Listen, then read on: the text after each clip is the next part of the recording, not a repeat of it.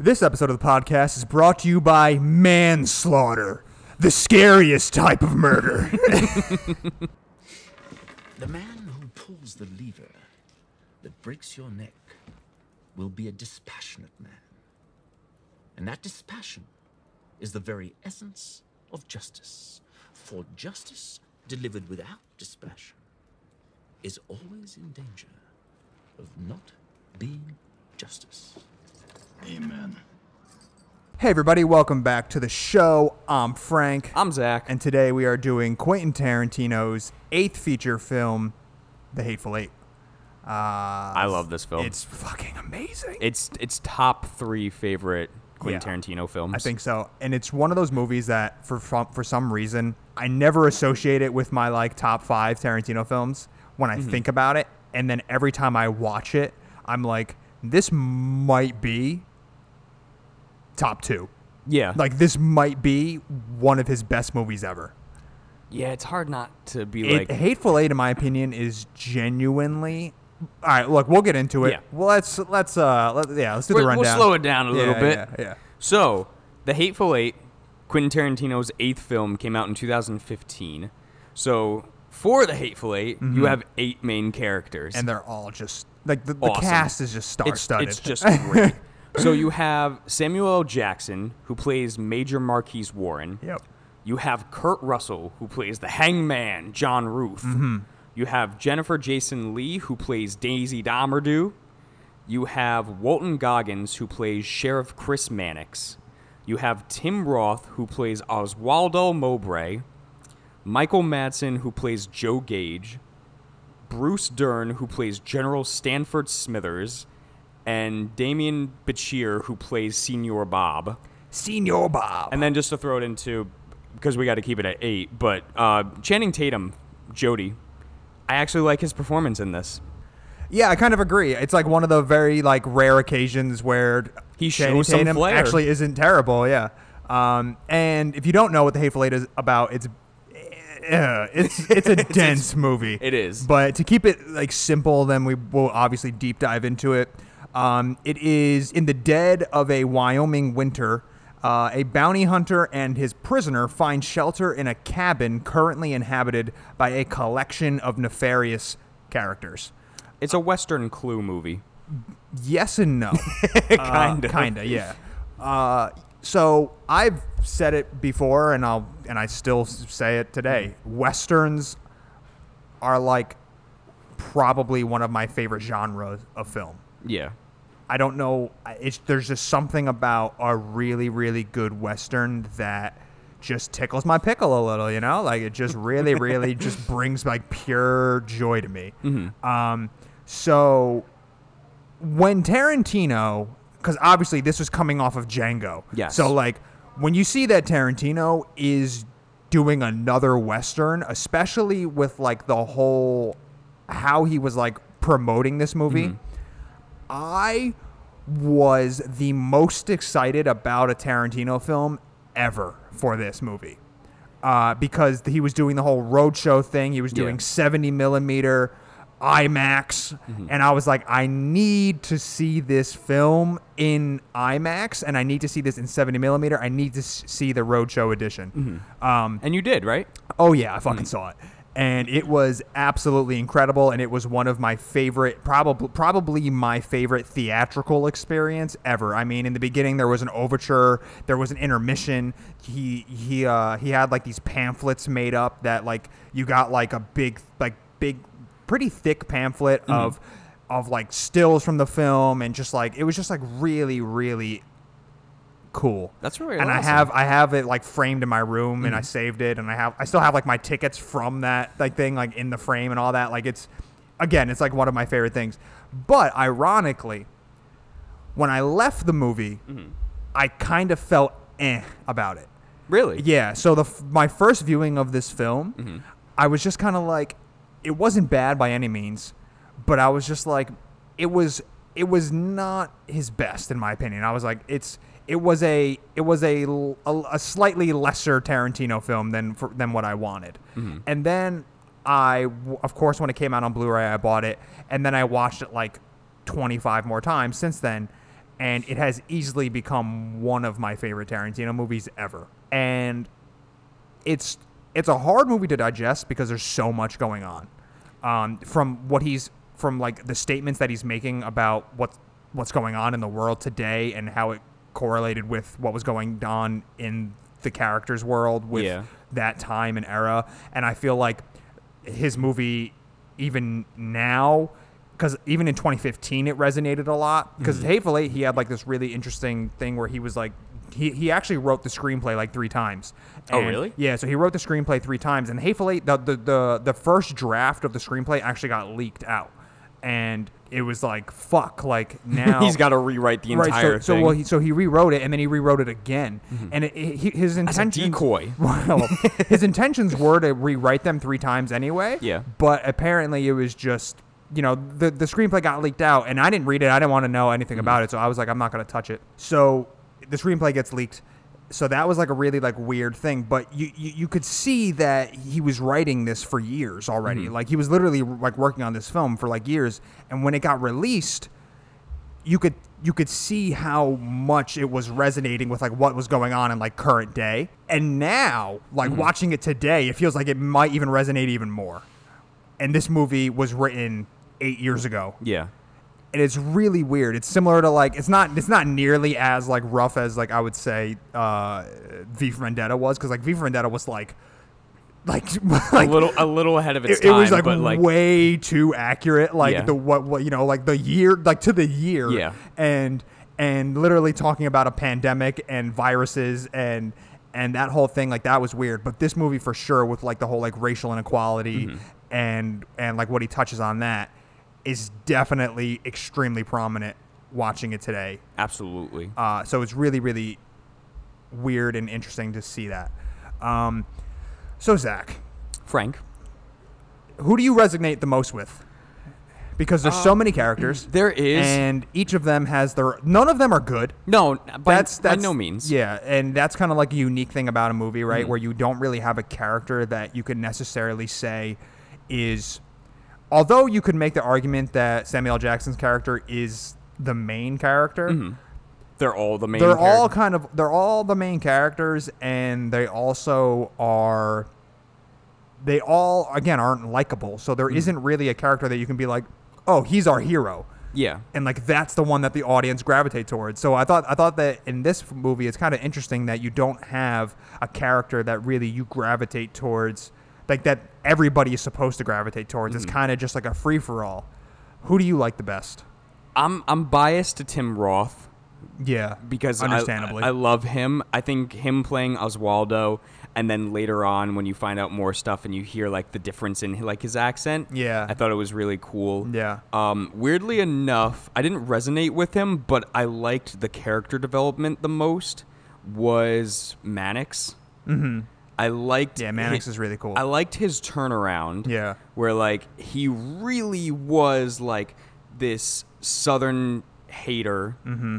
of of races and like was part of this coalition with his father leading it and they they tried to stop like any anything like for equality like in the Oh, south okay yeah and then you have like this 180 like towards the end where he starts working more with uh, Samuel L. Jackson's character Mm-hmm. and really starting to form like a bond with him. Yeah. And given like several opportunities to betray him and decides not to. Yeah.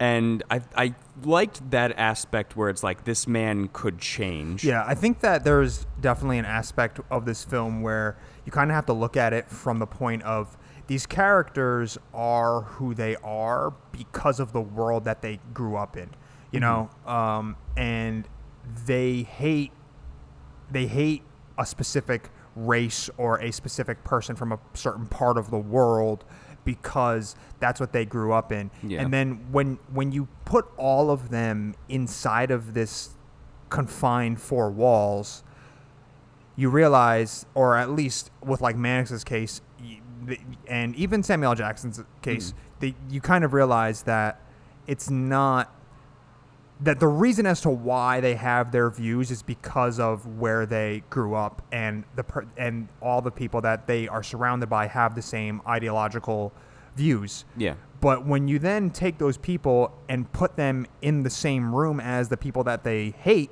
or grew up to dislike, and they are all then kind of working together, they realize that like their differences don't really matter, and then they can actually form what you can only, I guess, say is a. It's almost a friendship. It's not quite Yeah. because they obviously are still like a little guarded, and you're not gonna become best friends with somebody over the course of whatever it is, 3 or mm-hmm. four days, however long they're in here. But You see the you- dynamic you, can though. see the development of of how a human being can start to change. You know, it's Mm-hmm. similar to like American History X. I don't know if you ever saw American History X, but a little um, bit. I know. mean- I that know means the. no. I know the. In, I know the infamous scene okay, of the curb okay, stomping. right, right, right. But in American History X, it's like he's a he's like a, a white supremacist, and then he goes to jail and he befriends like a black guy in jail.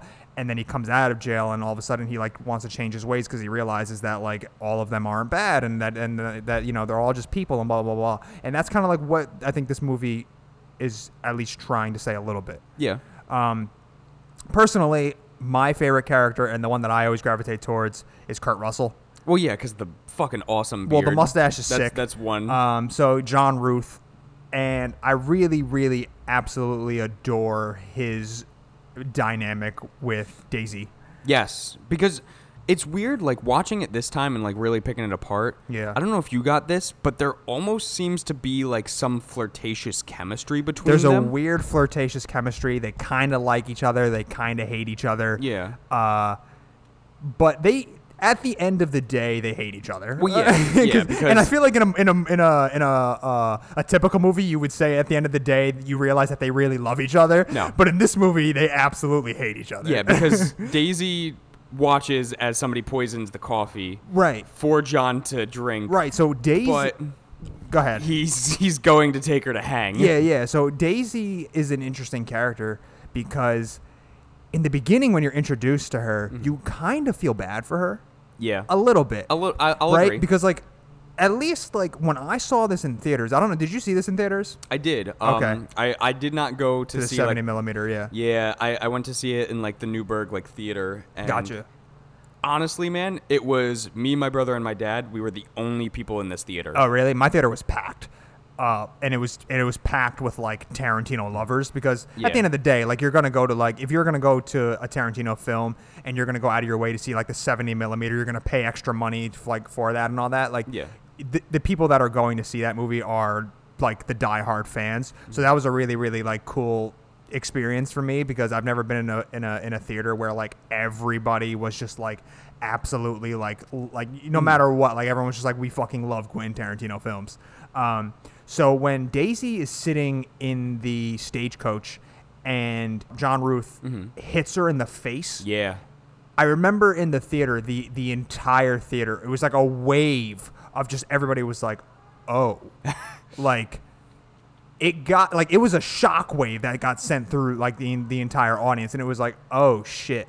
And you feel bad for Daisy, Yeah. And then at the end, you don't. No. you realize that Daisy is a terrible person, Mm-hmm. and Daisy is a killer, and and John Ruth being as ruthless and as mean as he was was kind of justified. Mm-hmm.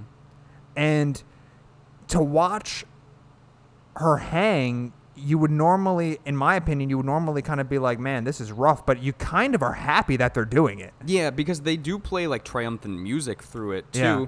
And it kind of is led to believe where it's like she got what she deserved. Oh, yeah. And and you could honestly by the end you can kind of feel that. Yeah. Especially too for like how many people were killed by the end of this thing Mm-hmm. and how many people were like really hurt by the end of this thing. Yeah.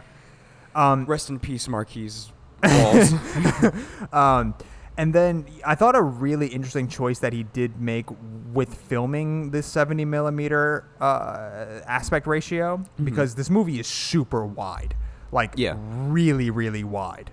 Um, Which is perfect for the dynamic of Minnie's haberdashery. Right, but it's it's a it's an interesting choice Mm-hmm. because he chooses such a, a, a- such a wide frame, and it's in my opinion, it's kind of similar to like Kubrick's The Shining, where like there's there are certain aspects in the movie where Kubrick decides to like throw on like a really really wide lens Mm-hmm. in like a really really tight space, like specifically like the hallway scenes when like Jack is walking down the hallways and stuff like that. Yeah. like you have these like really really wide shots inside of a tight area and it almost and it makes it feel more claustrophobic. Mm-hmm. And in this movie i think there's two dynamics for the wideness. You have you have the the wideness of being inside of Minnie's haberdashery and it's fucking and it makes it feel real real claustrophobic but then you can also just see everything. Yeah. so when there's one character like in front of the frame and like that's who you're focusing on, you can still see the other characters in the background like just doing what they would normally be doing. And I thought that was an interesting choice because there's never there's never not really a scene when once you're in the haberdashery mm-hmm. where there's somebody not in the background that you should be like maybe be keeping your eye on to like see like what they're doing. Yeah, I noticed that too, and I really thought that was awesome. Specifically, like when you have Marquis going around and trying to figure out with John Ruth, like you know who who started like everything, Yeah.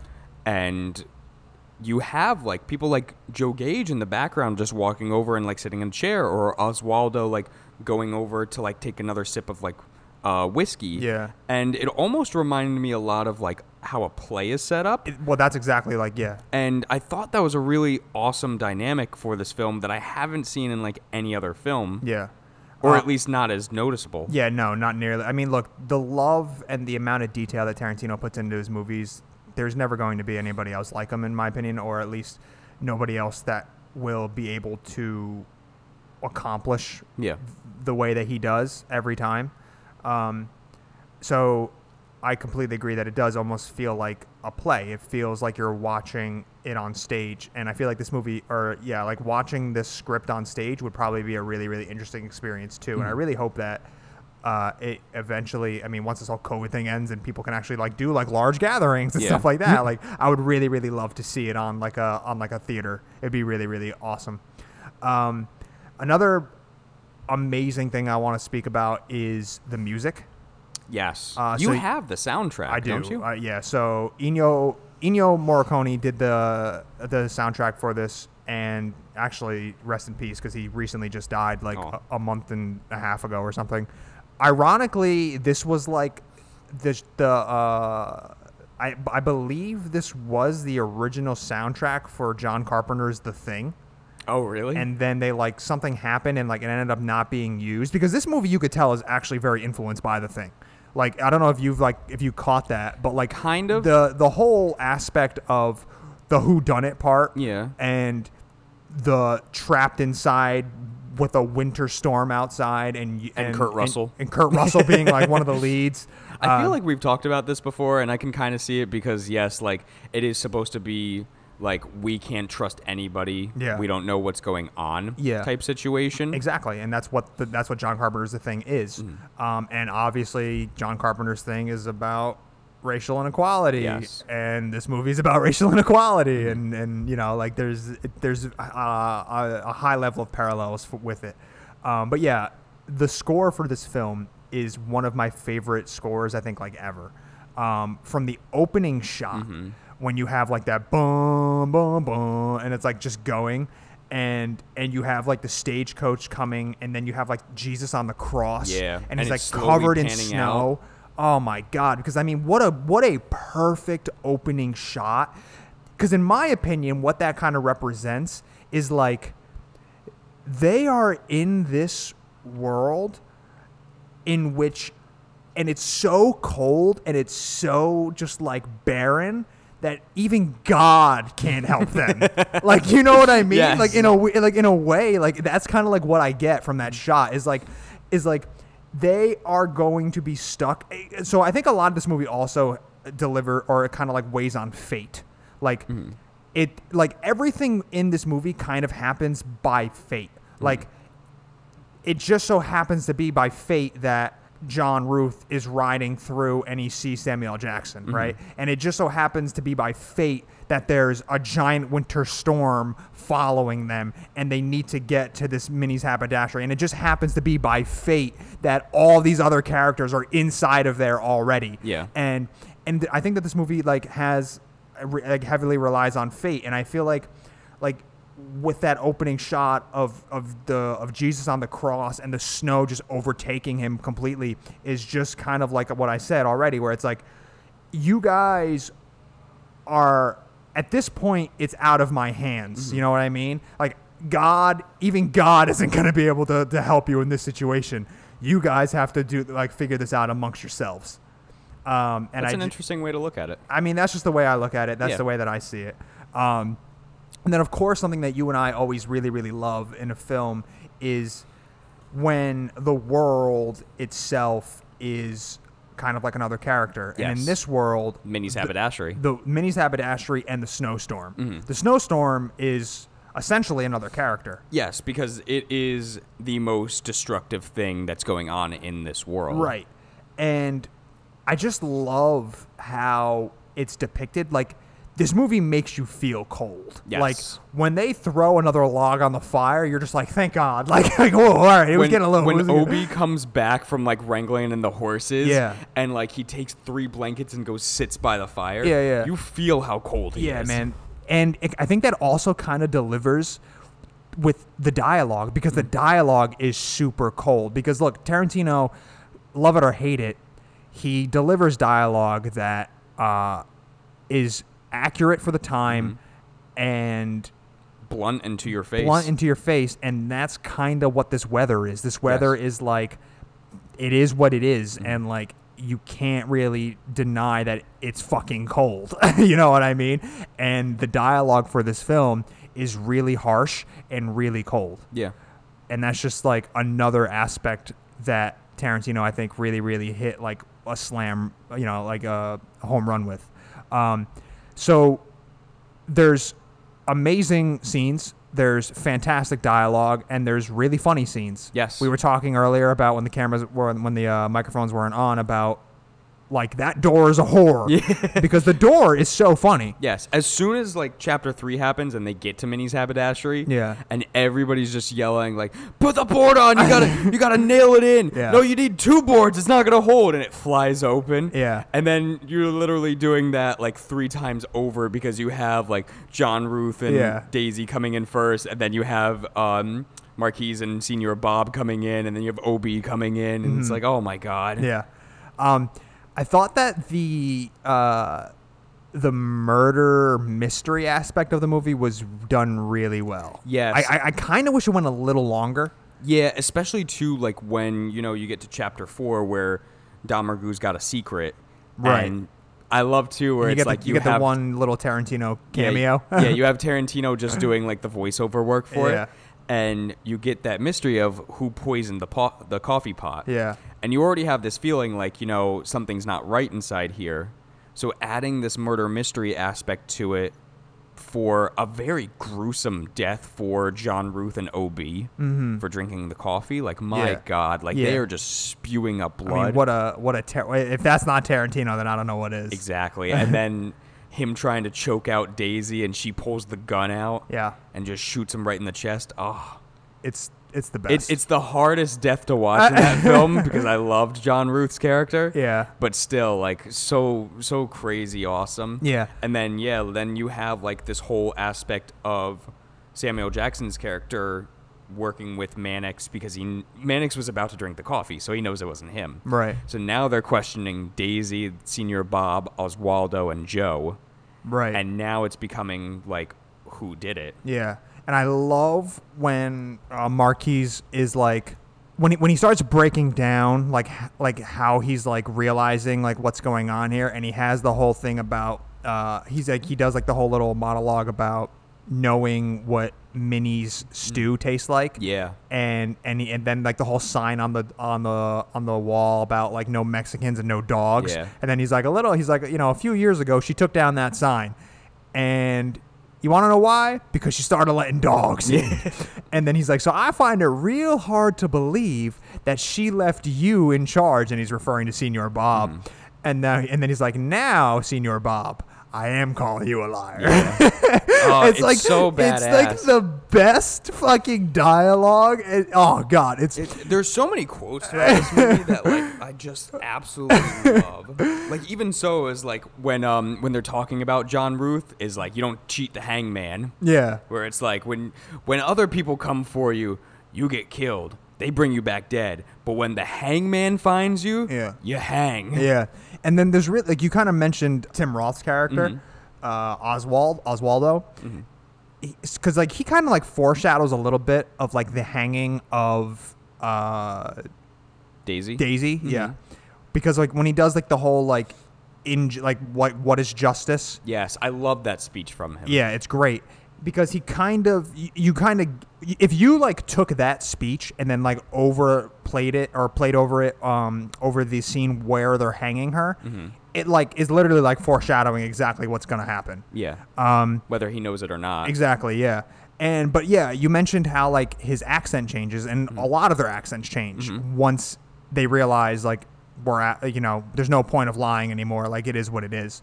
Um, because when you first meet Tim Roth's character, he's like very proper English. Yeah. And then when he gets shot in the stomach, and then he like kind of reveals who he really is, it changes from like this upper class to kind like of bruiser kind of yeah, of.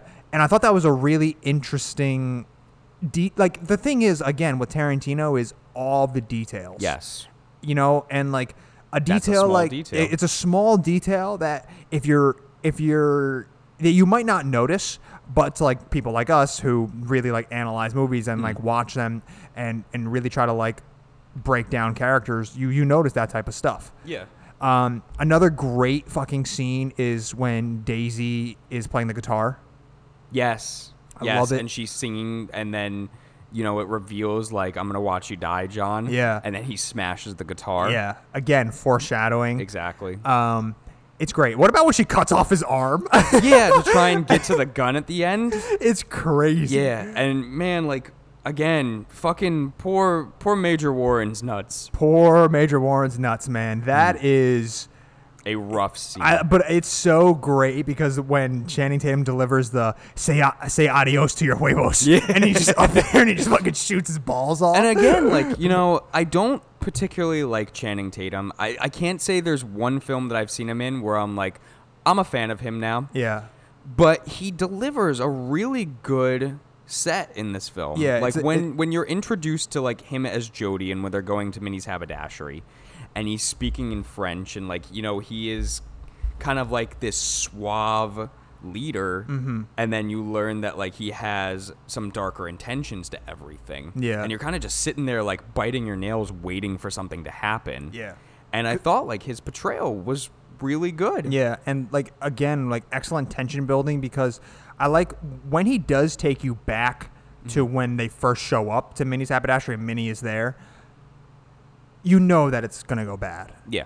and you're just waiting for like the first thing to go bad, and it's kind of hard because Minnie is. I love Minnie. Like Yeah, she- Minnie's awesome. She's not like a huge character. Like her habit, her, her she is in a way that like they speak about her a lot and they talk about her haberdashery and they talk about her like who she is, Mm-hmm. but you never actually see her. And then when you finally do see her, like she's great. Yeah. like she's so just like sweet. She's like she's like like a child like when you're a kid and like whoever's like when you go over like a friend's house and their mom is just like super loving and just like super like Will you be warm my and mom? inviting. yeah like it's just like one of those where it's just like you know she's just so great and and you know that it's gonna be like like that she's gonna die Yeah, and then Sweet Bob too. Sweet Bob's even fun in Yeah, it. I like Whereas like he's, yeah. he's like I'm whipping this guy's ass and chest.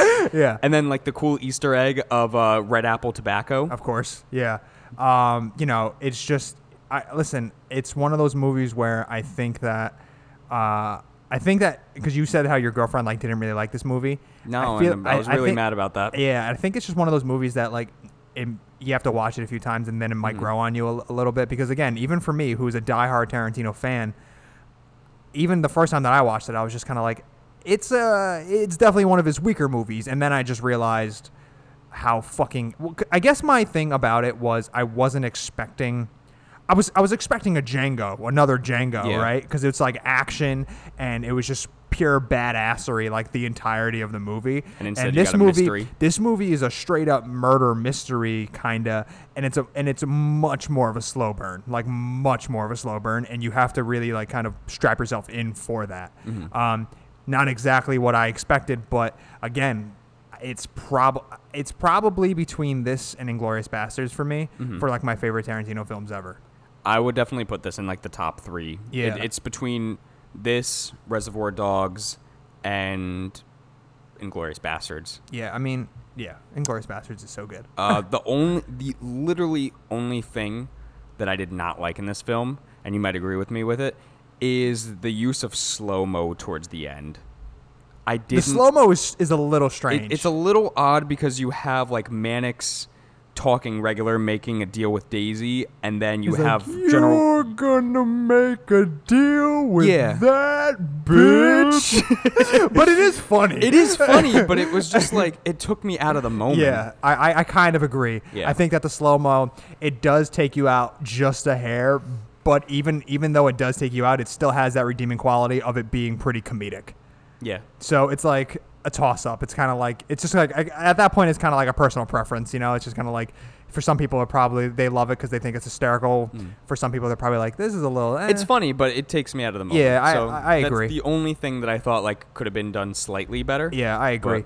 Um, there's so much to cover about this movie, and I don't want to just sit here and talk about it for like three hours. Mm-hmm. Um, but you know, look the the big black Johnson scene yes. is and so then laying the gun down for the general to really like yeah. set it up. So how cool is that, right? Yes, because he knows that like if he tries to shoot him, then he's able to shoot him back. right Because exactly it's self defense. exactly um so it's it's funny because the way that tarantino did it in the 70s I don't, did you have an intermission No. okay so when when you watched it in theaters there was no intermission okay so when i saw it in in theaters there was an intermission and the intermission happened right after he tells the big black johnson story and shoots and Oh. shoots him so then, I mean, what a fucking class act! Like, like to to make to make that be like right where the intermission happens, mm-hmm. because you just are itching for like I need I need this movie to come back on. I need to see like where this goes.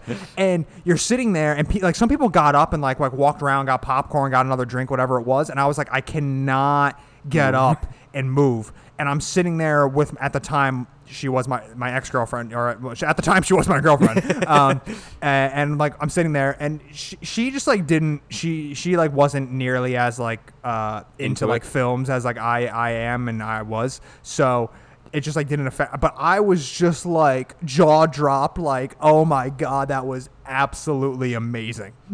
Um, what a what a fantastic movie. It's fantastic. It really is just one of my favorite movies, maybe ever. Um, a great fucking, uh, like, beautifully shot, amazing cinematography, a great score, just an all star cast. Everybody comes through and just performs at like their absolute peak. There's there's there's nothing to hate about this movie. It's just so fucking good. And then on top of that, he's got a great, uh, you know, um, a message to be not a, you know, he's got a message to be said about like what's going on in the world and all that. And it's done perfectly. it's done perfectly. the Frank. best. Sweating from talking about it. Now I that you're sweating, what what do you have to recommend? All right, so um, my recommendation is something that I actually feel really, really passionate about, and um, so in my, I've never been upset. I, I've never had a a real reaction t- towards a celebrity's death. Um, but when this person died, it genuinely affected me to a point where like I actually kind of like just sat down and had to like take a moment. Um, and I'm referring to Anthony Bourdain. So Anthony Bourdain, if you're not familiar, he had um, two shows. He had three shows, and, and he's a writer and whatnot. Um, but his first show was No Reservations, and then it kind of morphed into something called Parts Unknown.